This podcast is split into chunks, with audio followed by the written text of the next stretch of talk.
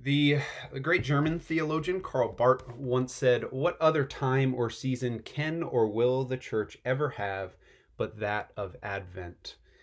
What other time or season can or will the church ever have but that of Advent? What he's getting at there, and what we've been talking about these last few weeks, is that Advent is really a time for us to consider that that word advent means uh, arrival basically. It means the anticipation of an arrival. And what advent is for us as followers of jesus is the time where we look back to jesus' first arrival in the human story in his coming um, in in the manger and, and all of the events and even the things that we just read. But really the the major emphasis of Advent for most of church history, and, and the modern church has lost this a little bit, is really the anticipation of Jesus' second coming, something that the church just doesn't speak of as often. And in saying that we both look back and look forward, there's a tension that that introduces. It means that we live in between. We live in the in the time between, as the wonderful theologian Fleming Rutledge, whose book about Advent I just could not more highly recommend. It's what I've been working through in this time. And um, so that time between is is just an interesting place for us to locate ourselves because it means that we live with this incredible awareness that the work of salvation has already been done that it has been fully accomplished in Jesus by what he did in his death and resurrection and yet the full implementation of that victory, of that saving work, is something that we await, both in our own lives and in the world around us. And so we live in this tension. We live aware that Jesus has come, praise God, hallelujah, and yet we look around, and my goodness, 2020, we look around and we see that things are still not as they ought to be. So we look outward and we acknowledge that, but we also look inward and realize that we are not who we are meant to be. That many of us have been following Jesus for some time, maybe years, maybe decades, and we see in ourselves um, things that continue to frustrate us, continue to sadden us. And in a year like 2020, it's now cliche to even walk through the difficulties that this year has introduced, but a simple swipe whichever way on your phone, get to your news. Um, reminds us day in and day out that we live in the tension of the time between. And so, what other time or season can and will the church ever have but that of Advent is an, is an apt way of capturing just how appropriate the celebration of Advent is in a year like 2020. That 2020 as one preacher said, it is the year of Advent. It is a year where we feel the tension, where nothing has changed about the goodness and faithfulness of God, about the the effectiveness and, and the reality of what Jesus has done for us. And yet, all around us is the awareness that He is not here yet. And so, even on a day when we, along with churches all over the globe, light the joy candle, the question presents itself to us, which is well, where do we find joy? Or is joy even appropriate in the time between? And I would say that, um, and, and as the church has said for thousands of years, joy is incredibly not just appropriate to this season, it is necessary as we live in the tension of the in between. In fact, if you think about it, even if you're not super aware of the scriptures, you probably know that throughout the the birth stories of Jesus that the response that is constantly called for by the angels, say, who are announcing the coming of Jesus into the world, is rejoice. Rejoice. It's why so many of the songs that the church has sung for, for hundreds of years are songs of joy. Maybe the, some would argue, maybe the most famous Christmas song, Joy to the World, which we sang today is not a naive statement. It is it is not Pollyannish. It is not closing our eyes and holding our breath. For there is reason for joy, and that's what I think we see even as we consider this this naming of Jesus uh, that the angel Gabriel says to Mary. He will be called son of the most high. And so i want to look at why that announcement that that will be his name that that will be what jesus is known as should be a source of joy for us as followers of jesus. So if you'll turn with me if, if you're not already there to luke chapter 1 here's what it says. It says in the sixth month and that's uh, referring to the sixth month of elizabeth's pregnancy from the from the narrative before Elizabeth, the mother of John the Baptist. In the sixth month of her pregnancy, the angel Gabriel was sent from God to a city of Galilee named Nazareth.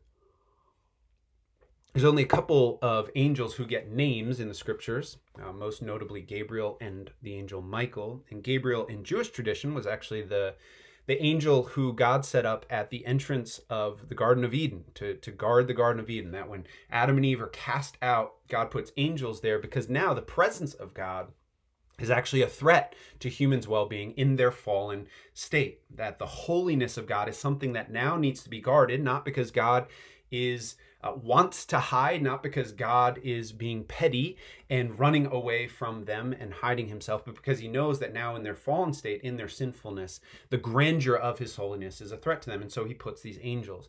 It is stunning then to even just consider as this story begins that that this angel, um, who may or may not have been, it's more tradition than than um, biblically rooted, is now sent to pursue this woman Mary in what at that time is very much kind of a backwater, nothing town in uh, in a not particularly even significant region of Galilee, this little town called Nazareth. This is God's pursuit now of humanity, which is certainly not tradition, but uh, the clear teaching of Scripture that God, the God who needed to hide himself in his holiness, is actually the one who takes the first and the hundredth step toward us in bringing reconciliation and bringing healing to that broken relationship. And so the fact that one is sent as his representative uh, should be no shock to us if we know the character of this pursuing God. He sends her to, or he sends him rather, the, the angel to a virgin betrothed to a man whose name was Joseph of the house of David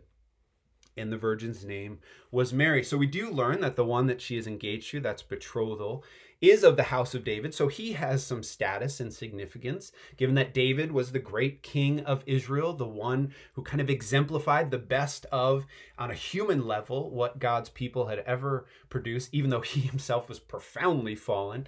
That David came to be this symbol of uh, the peak of of Israel's reign and rule and of God's nearness of relationship to his people. And yet there was this anticipation that one was coming from that line who would out outdo David in every imaginable way. And yet that dream had very much died in the four or five hundred years between David's death and the telling of this story. And so the fact that Joseph is a part of the house of David, meaningful, but but you know, not not kind of a kind of a low simmering hope among the people at that time. All we get though notice is Mary's name. She by association has some stats, but all we're told about Mary, we're not told her background. All we are told is she's a virgin, she's betrothed, and she's in this backwater town in a backwater region called Galilee and Nazareth. That's all we're told about her. And an angel shows up to her out of nowhere, no background, no preparation for this, and says, Greetings, O favored one, the Lord is with you. Now, this glances off of us, uh, especially those of us familiar with the Christmas story. You have to realize how insanely wild this is. She is just going about her business, right? There is nothing remarkable about her that the text betrays, that anything beyond that betrays maybe some church traditions that some of us grew up in says some things about Mary, but the scripture that there's nothing here to indicate that she's been prepared for this kind of arrival of the very representative of God, in some ways, the presence of God into her life. Greetings. And I just love that. It's like a what's up? What's good? What's going on? Hey, how are you? How are things going? I'm a representative of God. O favored one, the Lord is with you. She responds very humanly. Verse 29, she was greatly troubled at the saying and tried to discern what sort of greeting that might be. I just love that. It's like one of my favorite verses in, in the entire birth narratives. She tries to discern what kind of greeting that might be. Um, I think that this is an understatement. I think that this might even be borderline humorous. What what's basically this is what is happening? This is the Bible's way of like what is going on right now?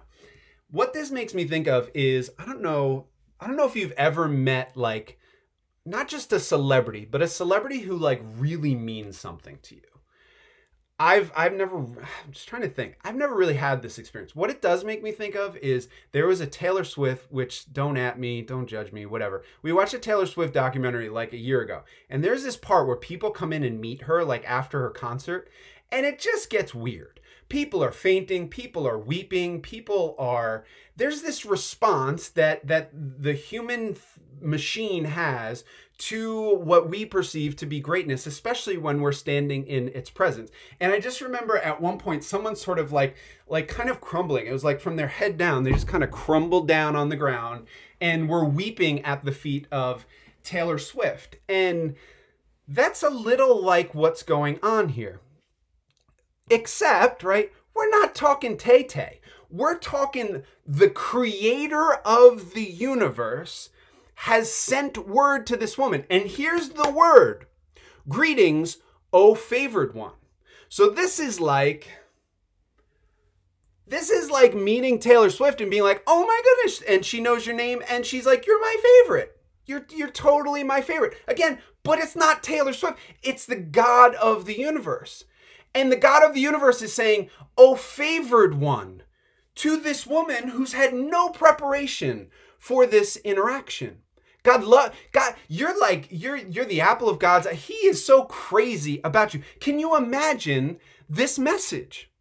Right? Like the best that I can do is like me meeting Tim Keller, who's a pastor in New York City, big influence in my life, and him being like, he has no idea who I am, and me meeting him and him being like, "Oh, Scott, how are you're my favorite preacher, Scott?" I would be like, what? He'd be like yes i've been watching your stuff. Like that's the that's the closest that i can get. And again we're talking human level. Now you have the the creator of the galaxies showing up and saying to this woman you're god's fa- you're favored by him.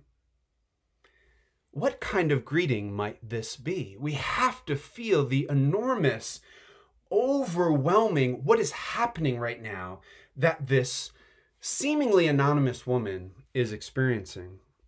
Angel says to her, verse 30, Do not be afraid, Mary. And I love that. Eh, because it's it's just so real. Instead of being like Mary was so holy that she handled and she took an angel's presence in stride, like she was prepared for this. She understood the presence of God and was hallowed by it. No, no, no. She's terrified. And the angel's like, relax, relax, breathe like let's let's you know let's get back into our own bodies take it in a breath let's go slowly. Do not be afraid mary for you have found favor with god. And there's no way that that's settling in quite to this point but he repeats it this favor that she has found with god. Now he goes from just scaring her to an unbelievable upping of the ante of what he's here to actually tell her. And behold verse 31 you will conceive in your womb and bear a son, and you shall call his name Jesus. He will be great and will be called the Son of the Most High. And the Lord God will give to him the throne of his father David, and he will reign over the house of Jacob forever, and of his kingdom there will be no end. Mary has no claim to royal worthy status at this point. She is lowly in every imaginable cultural, socioeconomic way. And yet, she has been chosen for, at a human level, maybe the most significant role in redemptive history, in God's story of that pursuit. She becomes she becomes the main player in ushering in the saving work of God through the long awaited Messiah, through the one who will come from the line of David. The low simmering hope that exists among the people of God has now found its climactic and sudden and unexpected crescendo in the womb of this woman. Mary asks the obvious question. Mary says to the angel in verse 34, how will this be? All right, I'm a little overwhelmed, but there is an obvious massive issue that I don't know if you know. I, well, I guess you know, right? You can imagine in her mind, she's going, wait, okay, this does seem to be God. This does seem to be an angel. Does he, did he come at the wrong time? Maybe he's outside of time. So, or, and she's going, okay, I, I know one thing. I'm still a virgin. And so what gives? How will this be since I am a virgin? And as though things couldn't get crazier, the angel answered her. He could have just said, like, it's going to be a miracle. Instead, he says, The Holy Spirit will come upon you, and the power of the Most High will overshadow you. Therefore, the child to be born will be called Holy, the Son of God. And then he tells her, and just in case you were curious, you're not the only one going through miraculous conception. And behold, your relative Elizabeth in our old age has also conceived a son. And this is the sixth month with her, who was once called barren for nothing will be impossible with God. This language that Gabriel gives for how this will actually happen in Mary's womb is is itself uh, I don't even know what the right adjective is. It's insane. It's wild. It's wild.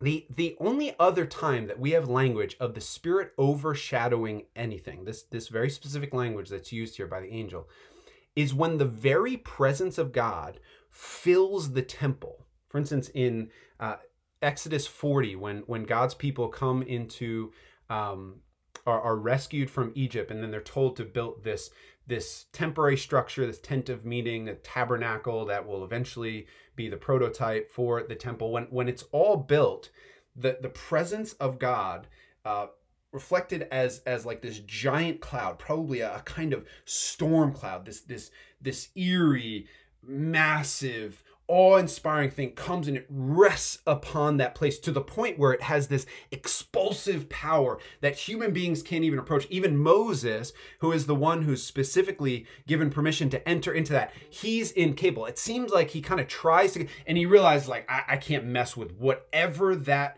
power is. The angel is telling her all of that grandeur, all of that awe inspiring massiveness is going to somehow come into your very being. This is like saying, you know, the entire electrical grid of central New Jersey, the, all of that power will come upon. The, the entirety of a hurricane and all of its winds will somehow be in, in a cloud simply above your head and you will endure the full weight of it. This is not a especially for, for a, a good, uh, faithful Jewish woman who understood where some of this is coming from. Almost certainly. This is not a joyful promise. This is not something that immediately for her goes, well, that'll be fun. This likely only increases her sense of, of just almost paralyzing awe in light of what she's being told. And yet, nothing less than this is promised. And it says that that is precisely why this one will be called the Son of God, because of God's unique participation in the bringing of this child into the world. In fact, the name that we're looking at today, this idea of Son of the Most High, this, this word for God of Most High is, is part of, in Jewish tradition, especially of that time, the the reluctance to say the name of God. And so Most High was one of the names. And in saying Most High, it is both this this expression of honor of who God is, but it is also placing God above all earthly authority, above the power of, of the empire of that time, the power of Caesar, and above any power that could ever compete with it. That is the most high God. In fact, God is called most high throughout these birth narratives. I never really realized this until looking at these texts this week. Again and again, the angels refer to him as, as the most high one. And almost certainly what's going on there is both this reverence for who God is, but also to say that if God, that if Yahweh is most high, then that means the powers that this one will, that, that his son will come up against are not most high. It's a it's a to use a fancy word, it's a polemic against the powers of this world.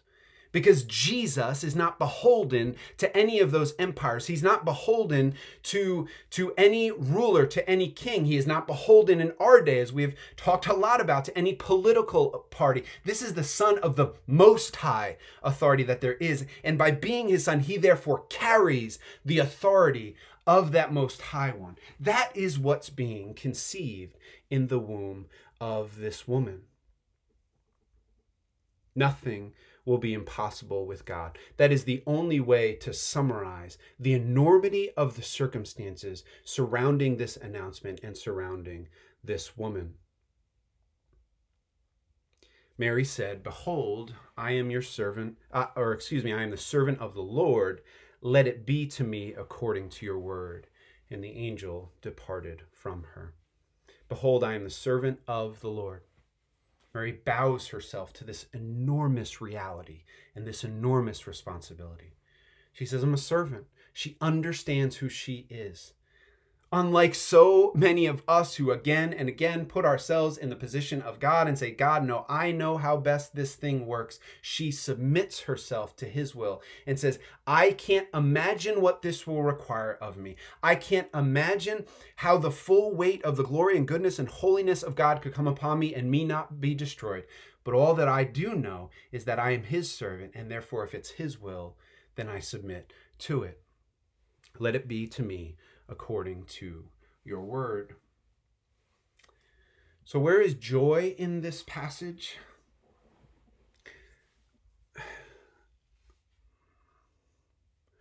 Ultimately, here's here's what's incredible about all of this. More incredible than even the story itself is do you know who Mary's experience here is most meant to echo? Who Mary's story is meant to remind us most of as those who now follow Jesus and read these stories, kind of looking over our shoulders. It is, oh. Sorry, the little computer in my room is going off. It's listening to my sermon and responding. Um, it literally was responding to my question. I hope you were too. I hope you're as engaged as the Amazon Echo in this room. Do you know who it's meant to, to represent? I don't, I don't know if this it's it's you. It's me. In so many ways mary is the prototype of a christian of a follower of jesus. Just about everything that is said about mary in this passage are things that could just as easily be said of you and i. You see we have nothing to bring to god. We are unworthy we have no status that would make him impressed with us. And yet he shows up in our lives. He pursues us. He brings his truth to bear, his goodness, his holiness to bear in our lives by no merit of our own. And you know how he does it? He does it by sending the full weight of his glory, the full weight of his perfection and righteousness upon us by his Spirit. He makes us sons and daughters he adopts us as his own. He calls us favored. He says, You're my favorite because you're my kid. You see, all that's going on here, uh, and not saying a minimal, but all that's going on here, I'm, I'm, I'm, I'm saying that this is what's extraordinary. All that's going on with Mary is simply showing us what will go on for anyone who puts their faith in this one who is the Son of the Most High. You see, the joy of the coming of the Son of the Most High is that the Son of the Most High is the one who is uniquely able to make every one of us sons and daughters. Because here's the question that we should ask, and it's the question that Mary is asking ultimately is how can I be favored by God? How is that possible? How could it possibly be that the creator of the universe, the good and holy and perfect one, could possibly come into my life and find anything but that which is worthy of judgment? How could he find something worthy of his approval? And the answer, I don't know about you, but I know for me, it, it's nothing that I could possibly produce from within myself. It must be something that he brings with him. And sure enough, just like Mary, the most extraordinary thing about this is not Mary. It's the one being conceived in her womb, the one who will be the Son of the Most High. You see, that's a title that he bears before she can bear it. Do you see that? that it is through him, because the one who comes is the one who is worthy of these things, who is favored by God, who is uniquely the Son of God, who is holy and perfect and acceptable to God, who goes to his death full of sin, your sin and my sin, on our behalf, but is acceptable to God because of the righteousness in that act, because he had no sin of his own. And therefore, God is able to put on him the sin of of you and this and my own sin and accept Jesus' sacrifice because he is the favored one, because he is the good and righteous one. And this means that you and I can therefore go free and God can look at us and see the goodness and righteousness of the Son of the Most High in you and I and call us favored and allow the other time that the Spirit of God is said to come upon a people. It's at Pentecost. It's after the death and resurrection of Jesus when the Holy Spirit of God. Do you know that that same cloud of God's presence, that cloud that the, the people of God were not able to approach in their brokenness, is now something that if you're a follower of Jesus, part of what you believe is that that now dwells in you. That the very Spirit and presence of God is with you. And that you are called favored by Him. Where is joy in a season like this? It is only available in Christ. It is not available, and let me get an amen, in circumstance. It is not available in your and my response to all of the hardship around us. It is only available in the fact that you and I have been made children of God, sons and daughters of the Most High.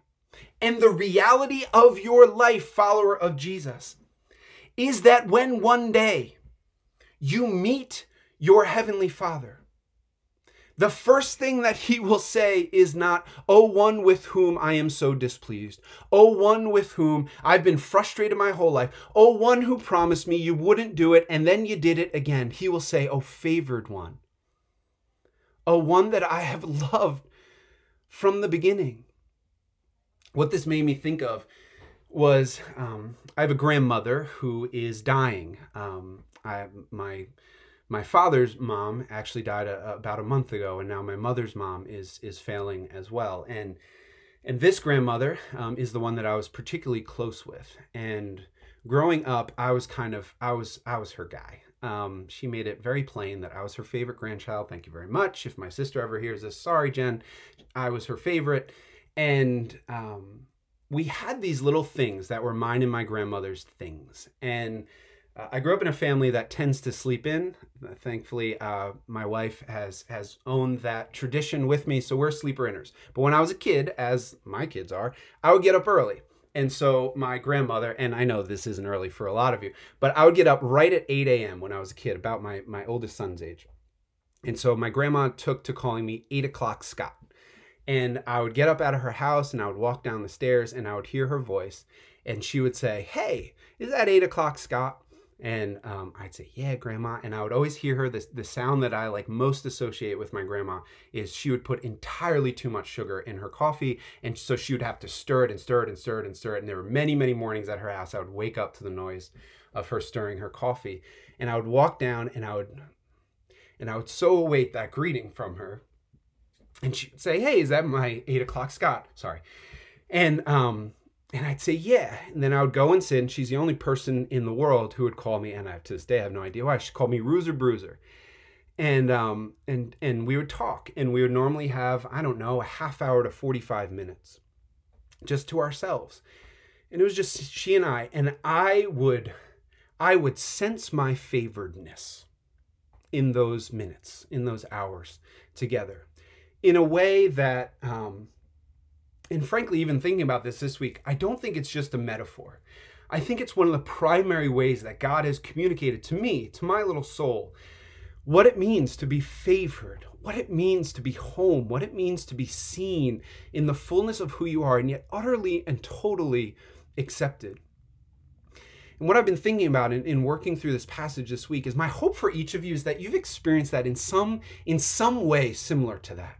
I hope that you have not gone your entire life, never at least tasted a little bit of that. And maybe it was a, a parent, maybe it was a grandparent, maybe it was an auntie or uncle, maybe it was a teacher, maybe it was somebody. But I hope that God has given you a little taste because here's the reality as much as I love my grandmother, and even as she's suffered with dementia in her final years, there are these moments that we've had where I know that something breaks through because she'll she'll connect with me, she'll see me, and she'll know it's me. And and the last time that we were with her, oh my goodness, and my wife and I just bawled afterwards. She looked at me and she said, "You're special. I know for some reason you're special." And that, even that, pales in comparison to what it will be to stand before your Creator the one who knows the very worst of you, the one who has been there in all of your moments of failure. And one day, all of that shame, all of that self hatred that you've spoken over yourself, that I've spoken over myself, for all of that stuff, I believe will be so completely and totally undone when that one looks at you and says, Oh, favored one. Oh, one that I have loved fully as I loved my perfect and holy Son. And right now, what we get are down payments on that. We get trailers of that. This is what the Spirit of God is meant to be in our lives. And so often, what keeps us from experiencing that here and now is that we simply do not avail ourselves of it. We lose sight of God and begin to think He's lost sight of us. And nothing could be further from the truth. Because so often it is precisely when we have lost sight of him that he is most pursuing us. That the same God who sent Gabriel to this woman in a backwater place to pursue her is pursuing you even now. This is the joy of the Advent season. Things are not as they should be. Your good Heavenly Father is more aware of that than anyone.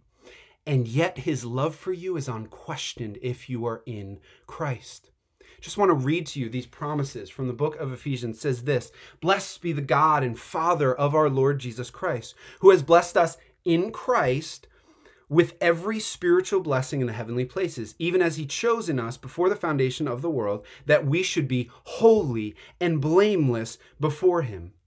In love, he predestined us for adoption as sons and daughters of his glorious grace through Jesus Christ, according to the purpose of his will, to the praise of his glorious grace, which which we he has blessed us in the beloved. In him we have redemption through his blood, the forgiveness of our trespasses, according to the riches of his grace, which he lavished upon us in all wisdom and insight. Do you hear the lavish love of your good and gracious Heavenly Father? Can you have the courage today to actually avail yourself in the here and now, in your brokenness, in your imperfection, in your apathy toward God through this season, to allow Him to speak a word, a favor over you? I wish with all of my heart that today could be a day where we are together and would receive communion. It feels like the only right, appropriate response to this. But in light of our absence from being together, I do want to give you just a couple minutes to just consider where have you lost sight of God? Or in what way? Or, or, or have you lost sight of God? And if you have, and my guess is we all have to some extent in the difficulty of these months of this season, would you just cry out to Him and allow Him to say through this scripture? Go ahead and open to Ephesians 1 if you need to or just be quiet in his presence and have the audacity to believe that what he said over Mary, he says over you, O favored one. You've found favor in my sight, in my son. I just want to give you two minutes to do that, and then I'll close us in prayer.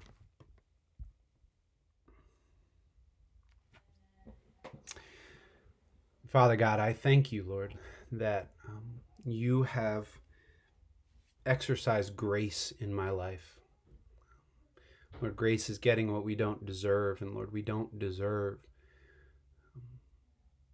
to know that we are favored. Not because of any merit of our own, but simply because we have said with Mary, um, We're the servant of the Lord.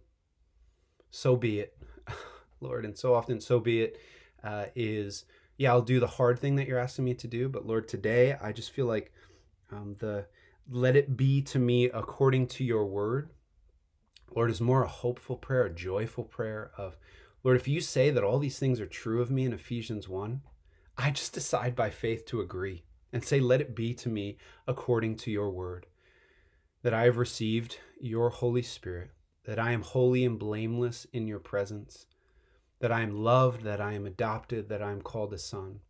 And Lord, I pray that each one on this call would be able to do that. Lord, I imagine maybe there's some who have never put their faith in you on this call. I pray that today would be the day of their salvation, that they would say, um, Let it be to me according to the word of Jesus in my life. Lord, if there's anyone who needs to make that choice, I pray that they would, that they would simply say, I'm a sinner and I can't run life on my own. I'm in need of a Savior. And Lord, even as they say that, I pray that you respond in faith. Lord, I pray for each one on this call that does have the Spirit of God in them, Lord, that even as the Apostle Paul says, that, that their spirit would bear witness, that the Spirit of God would bear witness deep within us that we are children of God, that that is true of us today. Lord, many of us have lost sight of you, but God, I'm so grateful that you never lose sight of us. God, may we be reminded of that. May we experience that afresh today. I pray this in Jesus' name. Amen.